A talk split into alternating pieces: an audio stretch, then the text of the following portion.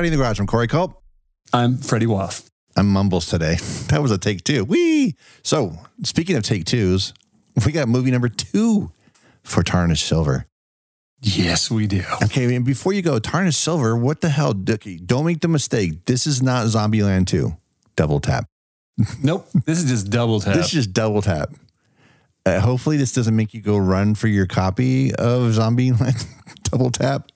It may. I don't know. Um, yeah. Uh, and you know, why do they call it double tap? You'll have to watch it to find out. So, for the same reason, the other one's called double tap. What? What? Yeah. So yeah, double tap from 1997, Hmm. which is such a weird thing because uh, it seems like a lot of other movies that were made like between like 1996 and uh, does this fall into like the post uh, Pulp Fiction wannabe sort of pulpy noir? No, but, uh, of the late. I mean, I think that's what it was shooting for. It just Yes. didn't elevate itself to that. it's very noirish. I don't want to say it's like that the whole movie. I want to say it's more like after the first act, it feels like that, Right. and more and more the third act than anything. It's it's very it's a little schizophrenic because I, it's, it's a hard. I had a hard time figuring out what this movie what they're going for. Right. You know, I think they kind of would have been better off just being a straight ahead movie based on this slug line. Uh, drug lord targets an undercover FBI agent and the hitman she falls in love with while tracking. Um, Right. Sounds like a lot of other movies. Yeah. I bet you if I, I, I rolled the dice, I could probably name three, but I'm not going to. Yeah. What this one was picked early on in our tarnished silver list. In fact, the list wasn't very long. We I think we had five total picks, right? And then we just said that's good. Let's just go with that. Yeah. This is another one of those accessibility things because this is available on Freevee as well as on Tubi, and I believe it was also on Roku. If you And haven't, it's also on Pluto. it's on Pluto, so it's on all four of the free ones. Yep. So there you go. Um, I'll just say this. I mentioned this when we're doing one of the Tubi months that that the closed caption, uh, like it was on one of those movies, is the same on this one, where I'm pretty sure it's airplane subtitles. So you know, Not the movie Airplane. They're saying, yeah, they're saying yes. Okay. Just make just making that clear. I would it would probably would have made it better. I think so. It might have been making it better. Yeah. So um, this this is such a weird movie, man, because Yeah. it's, it, it, it's it's it's pedigree. I mean, if you if you look at all the people involved, Yeah. you know, you wonder how this is where we ended up. Uh, well, it's not the worst movie in the world, and you know, I didn't hate it while I was watching it. Um, but I mean, it comes from Greg Yaitanes, right? Who uh, brought us Banshee. yep. There were moments of this where I thought it had some sort of, you know, kind of had a little bit of that sort of Banshee inspired nuttiness to it. Right. Um, but you know, not enough. Obviously, enough. the the writers, the pedigree of the writers, Yep. right? Yeah, Gough Millar, who you guys know from a lot of things, but they're also known as the showrunners on uh, Smallville for its entire run, as well as the showrunners of Wednesday on Netflix. Right. So there, there's your pretty, there's your range. There's your 2000s, which was, I mean, Smallville just started like seven years after this. So you figure they're developing it probably four or five years after this, but they were feature film guys before that, and this is one of those movies. And this, Well, they wrote the well, they wrote the screen story for this second Spider-Man, the Doc, which I kind of think is the best Spider-Man, the Right. one with Alfred Molina as Doc Ock, uh, and they also uh, wrote I Am Number Four, which I like the movie. I know a lot of people don't like the movie, but I, I didn't think it was. I, I mean, I thought it was definitely interesting. So, I mean, I really had high hopes for this movie, and the premise seemed like it, dude. And I, I, the premise seemed f- solid going in. The the first thing you see is Heather Locklear in a porn theater with a couple of uh, Asian triad uh, drug dealers. One of them being Michael Paul Chan, who we did. What, what movie did we talk about? We love Michael Paul Chan, but what was was it? Uh, U.S. Marshals.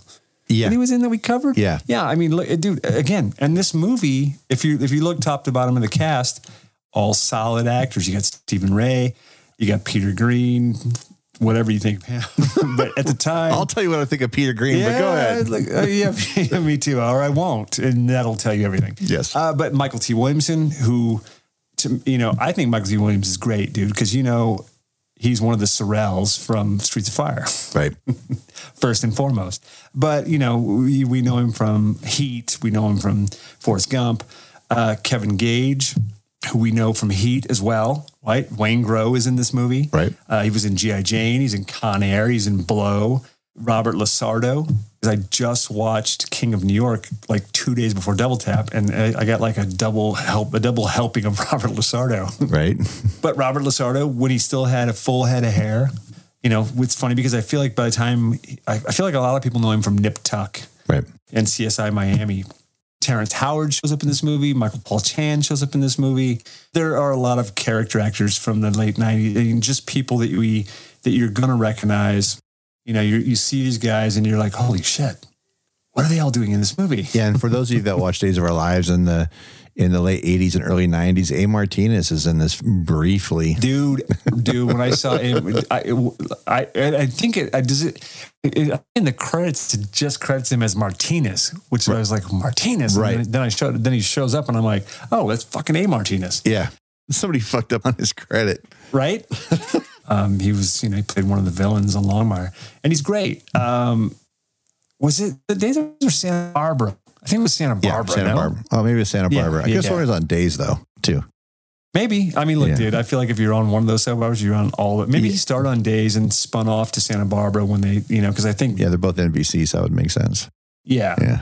And what is the guy? I forget the actor's name. I'm looking for it now. Richard but he's in Edson. Everything. Yes. We know from What a- everything, dude. Okay, and we just talked about Right? We talked about the main movie that everybody knows him from. He's known for Ferris stealing Bueller? Cameron's dad's car in Ferris Bueller's Day Off. Richard Edson. He- Well, he plays Vito and do the right thing. everybody knows Ferris Bueller. Uh, right. Well, also, but we he's also in Strange Days, which we pump every now and again. But so again, you're looking at the movie, and then somehow it it just never reaches it. You know, it just doesn't reach its potential Right. with all those parts. You know, what is that old saying? Uh, the product's not as good as the sum of the parts. Is that how it goes? Something Sure. like yeah, whatever. Fuck. It, it means this movie doesn't live up to its it, what it should be. That's what it, that's what we're saying here. We, we Right. okay. We talked about with fair game, right? And the reason why I appreciate the the leaning on the pedigree of writers that were involved in this. I, I think it's one of those things where the translation didn't work. I think they wrote their script. It was probably pretty solid. We we, we know be, before this, well, not before this, but after this was Spider Man 2, these guys can write. We know they know how to tell stories because they did it for eight seasons on fucking Smallville. This is like the fair game, and it falls into that. Everybody was on board, but I feel like maybe the script was changed. You know, I don't know. Who knows? But like you said, nobody's bad in it. Well, I, again, if this was a video podcast, you would see the finger quotes. Everybody's good in it, except, and I'm just going to go ahead and say it, whether I leave it in the episode or not, it's another story. Everybody knows Peter Greene. He's the baddie in this. Um, you know from being the baddie in Mask, and uh, you know him as being, being a pawn shop, Zed. and being Zed in Pulp Fiction. Zed's Uh, dead, baby. And we mentioned him a short while back in April during April Fool Month, where he uh, shows up very briefly in Usual Suspects. I, we talked about one note ponies before. I mean, I don't even want to call it a full one note because I feel like he doesn't even show up to do that. I feel like he's just kind of. Someone calls action, he just says lines. I don't think he has any. I don't know what he does. He he's, he's the same in everything, and it's it's it actually detracts from everybody else because everybody else is, shows up. Even though, like Stephen Rea is not normally playing a hitman like he's playing in this. Right. Not at all. You know what kind of lens to it? He's you know usually doing more indie fare. When I say indie fare, I'm talking about Miramax. I'm talking about uh, Searchlight. That's the kind of um, indie kind of stuff he does. And occasionally he'll pop in some big thing on a, in an ensemble movie. Heather Locklear is the same way. She's a straight TV gal. So this is this made a lot of sense for a straight to video kind of release. Sure. Stephen Rea, I, I mean, for me, when I think of him, there's two movies I think of. One is The Crying Game, and then the second one is Interview with the Vampire. Right. You know, and then and then everything else that he's done other than that. Right. And in the flamboyantness of that he puts in his performance in interview works, but his voice in this just seems Weird, right? I don't know. It, it under it it undercuts his part. I'm not saying I want him to be all gravelly and go over the top. Or uh, Tom Hardy did his Bane. Yeah, literally the lack of any accent or inflection. Right. And then again, I'm like, well, is that a character choice? Like he's right. just like this shell of a person, and you know, I mean, I don't want to give too much. But are you guys really going to watch this? And maybe not watch it, but you know, it's it. There are some enjoyable moments in this. You know, you get to see Heather Locklear smoking rock in a porn theater, and that opening scene of all of all places, dude, like, dude, right? Like the very first scene in the movie yep. is them sitting in on a weird stage in front of in front of a giant screen while porn is playing you know and they're freebasing coke just oh, I, I had high hopes for the movie at that point i was like okay well i've never seen this before yeah because michael paul chan was kind of like smoke that rock girl yeah okay i want i okay I need to say this. Remember, because I, I, like I said, I, I had the closed caption on. It always it's always on by default on the Apple TV because I come home from work. I don't want. I, I always have the volume turned down. I'll sometimes leave it on, sometimes I'll turn it off. But it was on for this. That's how I noticed what was going on. M- Michael Paul Chan's character's name is Fung Suk. Two words. Yep. F U N G S U K. And I again, after I already noticed that the that the word shit is being said in the movie and it says stuff in the closed captions, like I don't know if, if Fung Suk is his real name. I don't know. But it, is it? Fung Suk sounds like a name from Kung Pao. It doesn't sound like a.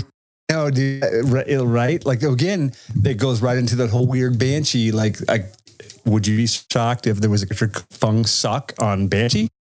Maybe not. Well, maybe. Um, I mean, Hoon Lee's on it, right? Sure. And he's great. and in in a lot of ways, he's kind of the Michael Paul Chan of Banshee. Absolutely. And he's fucking by the way, oh my God everybody knows talking talks about Antony Starr on the show, and you know Mall's Homelander down the boys, and the cast on that show is super solid. But holy shit, dude, Hoon make makes the show for me. You know, as Joe, but he like he's so fucking good on it. And he's just he's just a badass. And, and again, if you've seen it, you're kind of like the, your first appearance of him is, you know, he's a little cross dressing a little bit that first time you see him. But I, I always wondered, you know, what were their plans for him? I, you know, I always wondered, was he always supposed to be that way? I, I, I love, I'd like to ask Greg that one time I ever run into him, say, hey, was he, what was the plan for him to be as involved with the show as he is? Because he's an integral part of it. But yeah, right. Again, it's a weird situation for this movie just to have have him playing this part. I mean, it just funk suck just sounds like I was trying to figure out what it was tied to. Like maybe it was maybe there was some something around the mid 90s that I wasn't aware of that was some cultural thing. But no, it's just a terrible choice in a character name, apparently. So. Yeah, sure. I mean, eh, right? It's it's just another mystery that is part of the double tap of it all. Yeah, and t- yeah, Terrence Howard is Ulysses. Right. Like I was like, I, I, was trying to see, is there, is there some sort of like Greek tragedy, Homer's The Odyssey uh, vibe I'm supposed to be picking up here right. with these, you know, but no, I, I don't think that there is. I have to check my Homer. Yeah, and Doug Cruz is in this again. Another one of those character actors because this whole movie's chalk. Other than Stephen Rea and Heather Locklear, this is a movie just character actors straight through. But Doug plays a character named Lear. Now, granted, it's spelled L E E R, but you really start wondering if there are they calling names from classic literature. That's what I started yeah. to think too. Or like he's noted, Greek tragedies and, and stuff from fucking four thousand years ago. Who knows? Fuck, right? Right. Exactly. One more shout out, and you're gonna laugh, but dude, Kimber Sissons as yes, stripper. just stripper, right? But Kimber Sissons, I mean, she's somebody you're probably familiar with. I mean, I know you because pro- she's in Empire Records, right? Yep. She's the, she's at the craps table. She was in. I, I recognize her immediately from Ford Fairlane. Yep. Because she was, uh, I think she was Pussycat in Ford Fairlane, and are named. If you've heard Kimber Sissons, because it's a name that sticks in your head. And when I saw her immediately show up in the movie, playing stripper. it made right. me laugh. Right. And I think that's right about when I texted you and said, this movie's kind of fun in a weird, banshee, peculiar way. Yeah. Again, it's it's not without its merits, but uh, its merits don't outweigh its uh, unmerits or faults, if you will. Yeah. Um, also, I want to point out too, she's also in the movie Can't You Can't Hurry Love with Bridget Fonda. Right. I really want to know why Kim, Kimber Sissons has her name Stripper. I mean, can you just give her a name? Uh, like Stu Levin plays old timer, Right. Like, and, Bill, and, Bill, and Billy Duffy, not Billy Duffy from from from the cult, but no. Bill Duffy ga- playing the gas man. You know Bill from old, I'd fucking name it, dude. He was yeah. in he's in everything, ton of stuff. ton of stuff. You're gonna be like, oh, that guy's in this. Oh, that guy's in this. Oh, that guy's in this. Yeah. What I found myself doing was I was more, and I think it's probably part of what, like, you know, I was like, oh, this movie's not that bad. Is because I spent more time like playing the name and face game Right. than I actually did paying attention to what the story was. Because like you, you could watch this with the sound down and fucking know what's going to happen. I mean, Right. it's you know, it's not all that original. We're like we had talked about before. My everything is framed in four by three, Right. So you kind of know where all the action is going to take place Yep. it it doesn't look that bad. I've seen movies uh, of this ilk that you know that aren't lensed as well. You know, they they couldn't get super creative, um, but you know, it's serviceable. Which you know you never really want to say about me because is that a recommendation? Right. It's serviceable. Serviceable. So is an episode of Silk Stockings. Some are anyway. Yeah, well, yeah, fifty percent. It's only serviceable to the the ads that are surrounding it. Or if you couldn't sleep back in the nineties. This is we. I'm trying to remember the last time we covered a movie where, as I what how did I describe this silly ass thing to you? I described because I I think it's accurate. I don't know, but it's it's very vanilla, like very vanilla, like not like not even like not even like vanilla bean vanilla. Like that, like that big tub of vanilla ice cream you used to scoop out when you're in elementary school and pop that on your plate.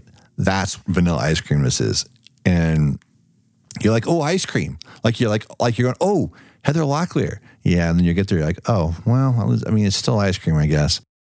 I don't know, man. It just it's a it's it's a bummer because there's just nothing going on. Nothing happens. You know. Right, like the the story, and you get it in pieces, and it's it's kind of strong. I bet it's you know it's not overly original, and No. I watched it. I, I was I was mildly entertained. It's kind of the same way I feel about Fair Game. Uh, was it the worst thing I've ever seen? No, it's not. Especially not of its type. This movie was better than I. I, I when we picked it, I was sure that it was going to be so bad that we would just. But it didn't even get that so bad that it's like outrageous and funny. And you, it, it wasn't even that. It was just kind of middle of the road for a middle of the road movie, which is again, is that a compliment? The log line on it, though. Here's the thing: we don't know he's a drug lord. We don't. We don't know that Greene's a drug lord. No, We don't know that. We just know that he's killing all these people.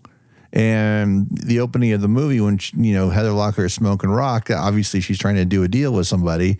So there's a drug deal going on there. But how are we supposed to know the Greene's that guy? He's just around killing people. I don't know what the fuck he's doing. He's just wearing eyeshadow. And then, because he always does, Yes. look at the mask, everything. He always he always wears mascara, dude. It's pretty interesting. Okay, the last part of the log line. The hitman she falls in love with while tracking. Does she fall in love with him? Um, I mean, just because she understands him more, just because she he understands, she understands why he leaves uh, Lucky Rabbit's foots at at, at the, after, after he's murdered somebody. I mean, he's kind of a Robin Hood of hitmen. He's out there. He's not stealing money. He's just killing shitty people, right? That's that's what he's doing. And in a lot of ways, he's kind of Deadpool in it, right? It's kind of like if there was a there was a side story to Death Wish, Yeah. right? Like if if if if Death Wish didn't concentrate on if it wasn't about Charles Bronson, but it was about the cops who were chasing Charles Bronson. I mean, that's the best way to descri- describe it. No, Um, I, I think what it is is like when you say what you said earlier about about it sounding like something we everything we've seen before is like, you know, I'm curious to see to put to copy and paste this log line into Chat GPT and tell and just see what it comes back with. right? You know what I'm saying? I, I, I feel like it's, I feel like, hell, It's that that movie. This movie came out in 1997. So whatever data it's gathered over the last 26 years, I bet you it's a better story, script than this is. At least a better story going on there. It's very. I don't know, man. I I think I'm just bummed because I'm very I'm very fond of Stephen Rea, and I'm like I and Heather Locklear. I'm like going, oh, you know, she's fine in it, but knowing the kind of tumultuous life that she's had of the last 15 years, like in her personal life. Watching her smoke rock at the beginning of this is just kind of because it was disheartening. It was just too real. You know what I mean? It was just kind of like, Yep. ah, fuck off, dude. It's like, it's a, It's like watching Dennis Hopper play an alcoholic in um, Hoosiers. yes. It's, it's awful, dude. Uh, I mean, would I feel differently in 97? Yeah, probably. I probably would have felt different because I wouldn't know everything that we know now. Like she, you know, she, Also, like I feel like you know, when you're younger, you probably don't have as much empathy and you know life experience, and you don't feel that you know you're just like, eh, whatever, man. She's just yeah, whatever. She's just that model chick from you know from TJ. It's the chick from TJ Hooker. Who cares? Mm. I'm just saying. I feel like you know. There's probably a part of you that you know at our the age we are now. You look at people and you have more empathy for you know people's struggles, right? Like every day is a struggle, right? No matter, you know, that's why you should be kind to people because you don't know what everybody's struggle is every day and everybody's got a struggle, whether they admit it or not. You know, every day is a struggle for something somewhere. Like some days it's less of a struggle, but some days it's more of a struggle. You know, and I feel like that there's probably the 1997 version of me probably wouldn't have even thought twice. I would have just said, ah, she's a shitty actress. Yeah, it's not. I mean, she's fine. but and she's, cute. She's yeah, oh, she's adorable in the silly ass movie. Like she's with her, it's I don't know. This is what I was talking about with with Fair Game. I think the limitations of some of the performers are just I don't know, it's a magnifying glass and then when the when what they're working from and the dialogue that they're reading is crap. You know, if it just it's just uninspired. Uh, what was I was saying last week? Uninteresting. Fair game. That's in a lot of ways. This is kind of. Yeah. I mean, do it's like here's the thing. I didn't give a fuck what happened to anybody in this movie. Dude, it just mean the movie just kind of meanders and rambles to an end, Yeah, yeah, right? Like yeah. there's too many like there just starts to be too many storylines and you know uh, too much We're too much so bu- we're so bummed about the movie. I've never been so like. Ugh. No, I dude, I wanted it to I wanted to be good too. I really did. I really thought. I really thought like, all right, Stephen Rea's going to elevate this, but the problem is he's not in it a lot. No, dude, like literally like he I feel like he I feel like it was a 25 day shoot and Stephen Rea worked we had they had him for 4 days. I was going to say three, but okay. Yeah, I'm just gonna give him benefit of the doubt and say there was 21 days with everybody else. I feel like Mykelti Williamson might have been the same way. Like I feel like they shot all his stuff. Probably, I don't know. It's a weird movie, man. I know that. By the way, that when they do the whole house blowing up, that whole bit.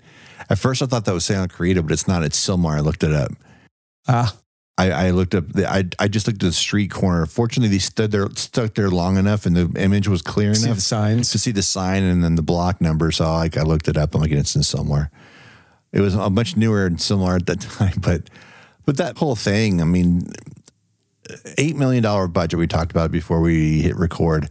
Again, shooting in L.A. That doesn't sound like. all- I mean, it's, that sounds about right for shooting in probably '96, maybe early '97, depending on when this actually came out. Sure. Came out September there's not much to it. So, but I, I think the Avid situation, I think people were still cutting on flatbeds and stuff. Yeah, and the camera packages were expensive. They weren't giving, you know, they were they weren't giving people they weren't giving people deals. You know, I mean, the deals that they cut now, everybody was still like, because really there was only one or two places to get cameras from, right? And it was a it was a seller's market. so if you had the cameras, you know, and you wanted to make a movie, I got the cameras. You got to pay me. Right. If you want to shoot Panavision, guess Right. what? You can't buy those anymore. You there's only Nope. one place to get them from. Correct. Out there in Woodland Hills. Woodland hills, yeah. here's the thing it doesn't look like a cheap movie Like, No. you don't look at it and be like oh god it, it, you know there's some production value for sure Sure. marsha hines who's a production designer who's done a lot of stuff john peters shot it Right. you know look him up he's he shot a lot of. I mean, I think John Peters wanted to shoot a lot of TV, and I think I Yep. you know, and CSIs and stuff like that. Yeah, And- yeah. So framing for for four three is super easy for him.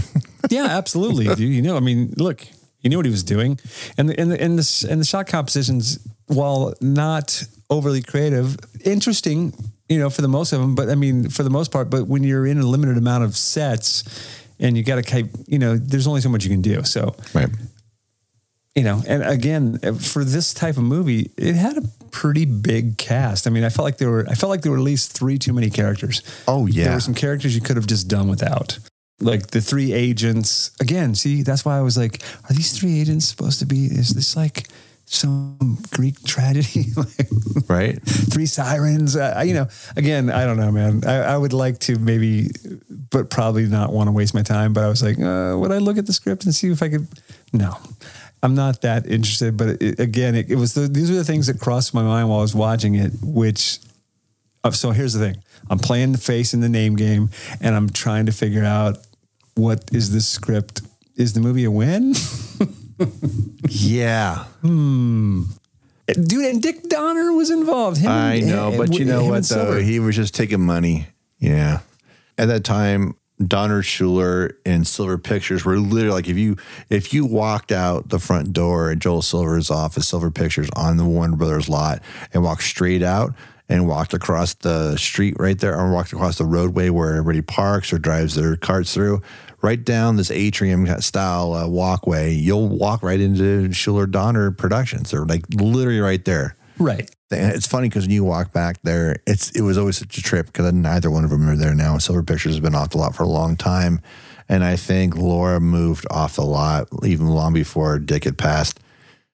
You just walk up and just see this little foyer area uh, that was loosely covered, and and just it was outside, just seat seating and chair uh, seating and tables and everything. You know how many like classic movies were just yammered about like there and editorial decisions being discussed and shit just just hanging out drinking coffee or booze or whatever fuck they were doing smoking cigars.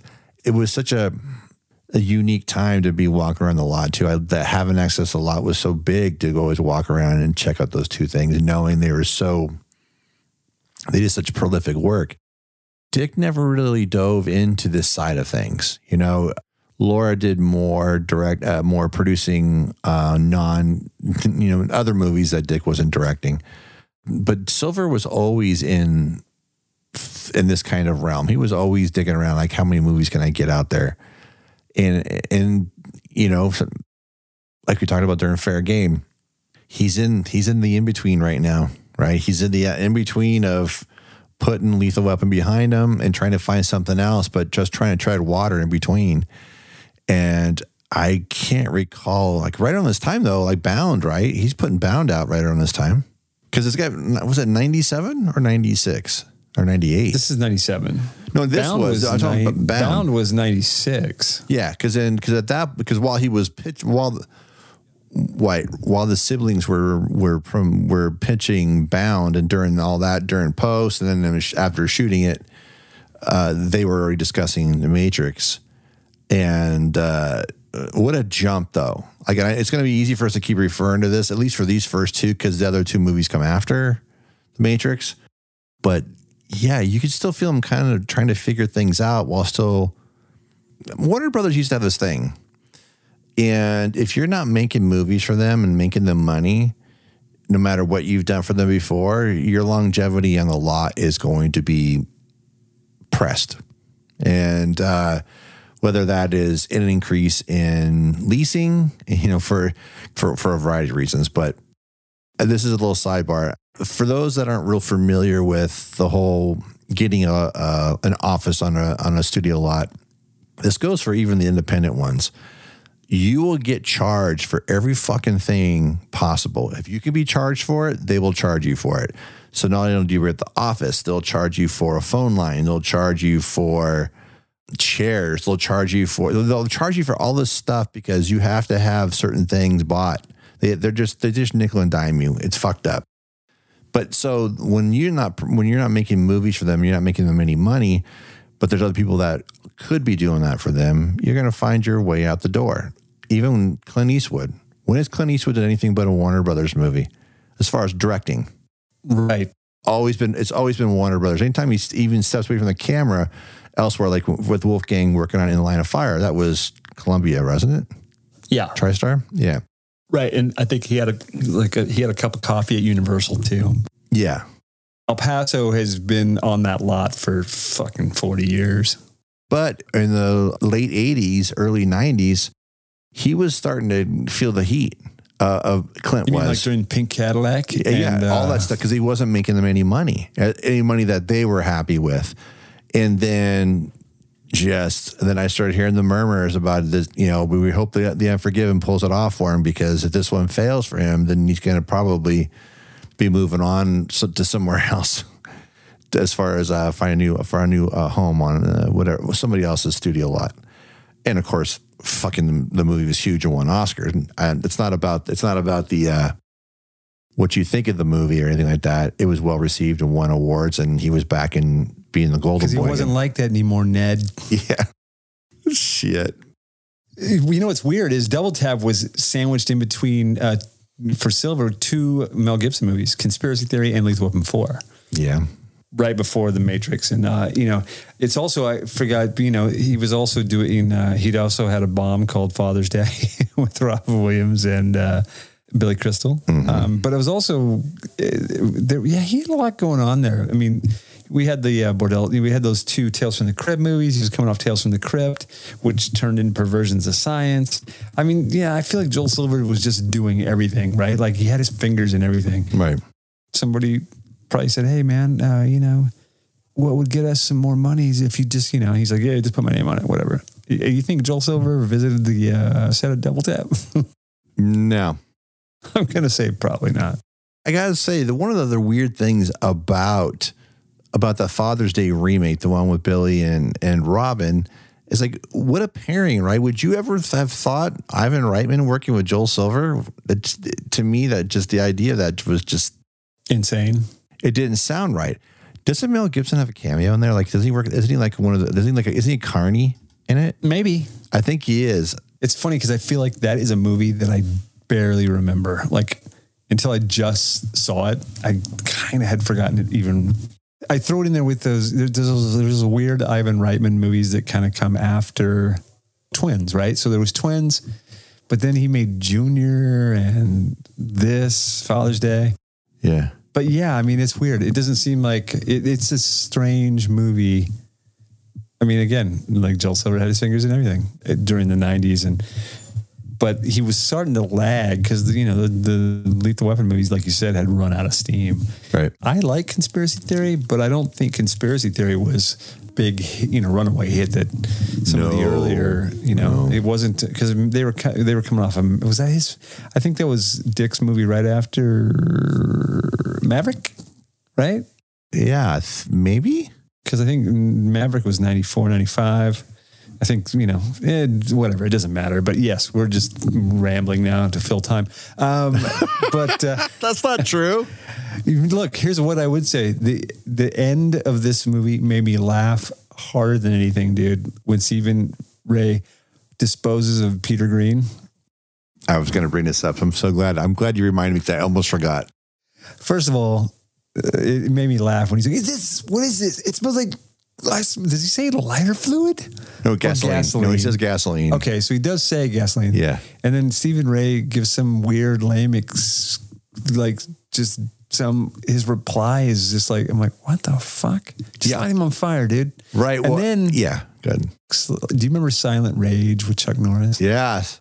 Okay, right? Like Right. Peter Greene, and suddenly he's like wearing a jumpsuit while he's on fire. Like it's literally they keep cutting back and forth, but like you're just seeing the dude in the fire suit. Right. The, one part, one part looks like a decent burn, and then all of a Right? sudden they catch another angle. I'm like going, "Oh, that's Oh, not yeah. shot. That's not shot on the day, dude. That's a different day." Hundred percent, and it's also weirdly. Um, how much of a badass do you think you have to be to still be able to fight while you're on fire like that?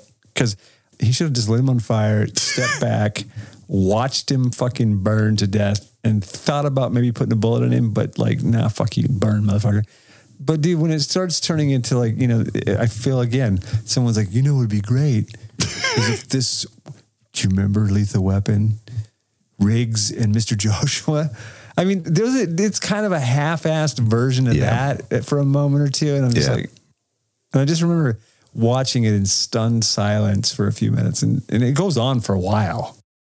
Okay, so long before that ever happens, and Stephen Rea shows up at Peter Greene's compound or whatever the fuck it is. It looks like five different locations at some park Yeah, uh, near Griffith Park, right? And I, I don't even think it's a mansion or a house or anything. I think it's just somebody's backyard pool at one point, and the rest of it is just the mountainy area, hilly area around Griffith Park and the observatory. Fucking ridiculous. Seriously, it almost looks like they gorillaed some of it. I don't even, you know, other than the burn part of it, because obviously they have to have permits for that. Well, they should have had permits for it when he shows up and he starts putting you assume he's putting gasoline in this down this pipe this pvc thing sticking out of the ground i'm like well, what the fuck's he doing um i don't want to be a dick or anything but plumbing doesn't work that way no, i don't care if you're pumping gas or pumping water it doesn't work that way it certainly does not. and here's this other thing. He's got a gas station pump type of nozzle. Where the fuck is that coming from? right? Like, yeah, no idea. I'm just like, what is, what is? Yeah, I mean, the whole thing is kind of ludicrous, dude.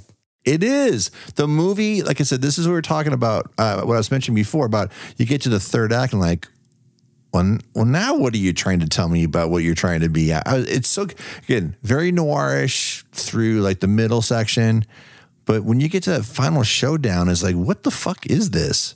It feels like what was that other Chuck Norris movie? Was it? It was. Oh fuck! The hero and the terror. Thank you. That's exactly the one. yeah, no, This is, this is why we do this show together. that's that's what it feels like. It just feels like this fucking I don't know. Double tap. It was originally called Cipher because that's the name of Stephen Rea's character. At least that's the name he goes by. It's his code name because you know that's an original code name calling it Cipher because Cipher is what itself. The word itself is code. yes. Uh, yeah, Yeah, super creative, right? Also, again, I feel like it comes from the Greek word, right? Ag- I, I know. I feel like it's. Yeah, I know that's what I'm saying. But I am I giving them too much? I, I was trying to give them more credit. Well, but I bet you. yeah. I don't know, man. Who knows, dude? I, I don't know. Uh, did I enjoy it? Sure. Uh, you know, it was 87 minutes of whatever, Oh, 87 minutes. 870 minutes of no, it, it, an hour and 31 minutes in some places 91 and minutes. 86 minutes somewhere else. So it's 96, 87, 91. uh, Sure, Yeah. whatever. I mean, I guess it just depends on when you shut off the credits. Because that dude, like the end crawl goes on forever. Oh, I didn't even wait that long. No, that's not true. Dude. I let it autoplay and it autoplayed on Tubi into a movie called The Contract. And that movie actually looks worse than this one. And that doesn't have anybody recognizable in it. yeah, I mean, look, D- Double Tap is the exact kind of movie you would have found like on late night cable, um, you know, in the 90s when you came home, fucking shit faced from three of clubs, and you walked up to Tommy's on Bronson in Hollywood and had yourself a fucking chili burger to soak up the booze so that you didn't wake up with a hangover, but you didn't want to go to sleep too early. So Yeah. you put double tap on and you watched it till you passed out on the couch. And you say, why is this called Cypher? There you go. That's that's that's my final word. Double tap. Double tap. Tarnished silver. Tarnished silver. You know the color of tarnished silver, anyways, right? Uh, no. What color is it? It's green with an E on the end.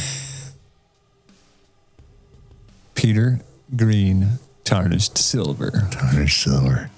Double tap. Uh, all right. If you want to follow us on the socials, the show is on at Karate Pod on on X, on Letterboxd, and on Insta. And on Insta, you can find Corey at Culper97, and on Letterboxd is Corey underscore Culp. If you'd like to follow me, you can follow me at rock and roll 33 on your Instagram or at Peter Green at letterboxd.com. That's Peter, G R E E N E, not to be confused with Ellen Greene at letterboxd.com. And get the spelling right. Otherwise, you're going to get the real Peter Green, and then you're going to find out all he does is watch his own movies.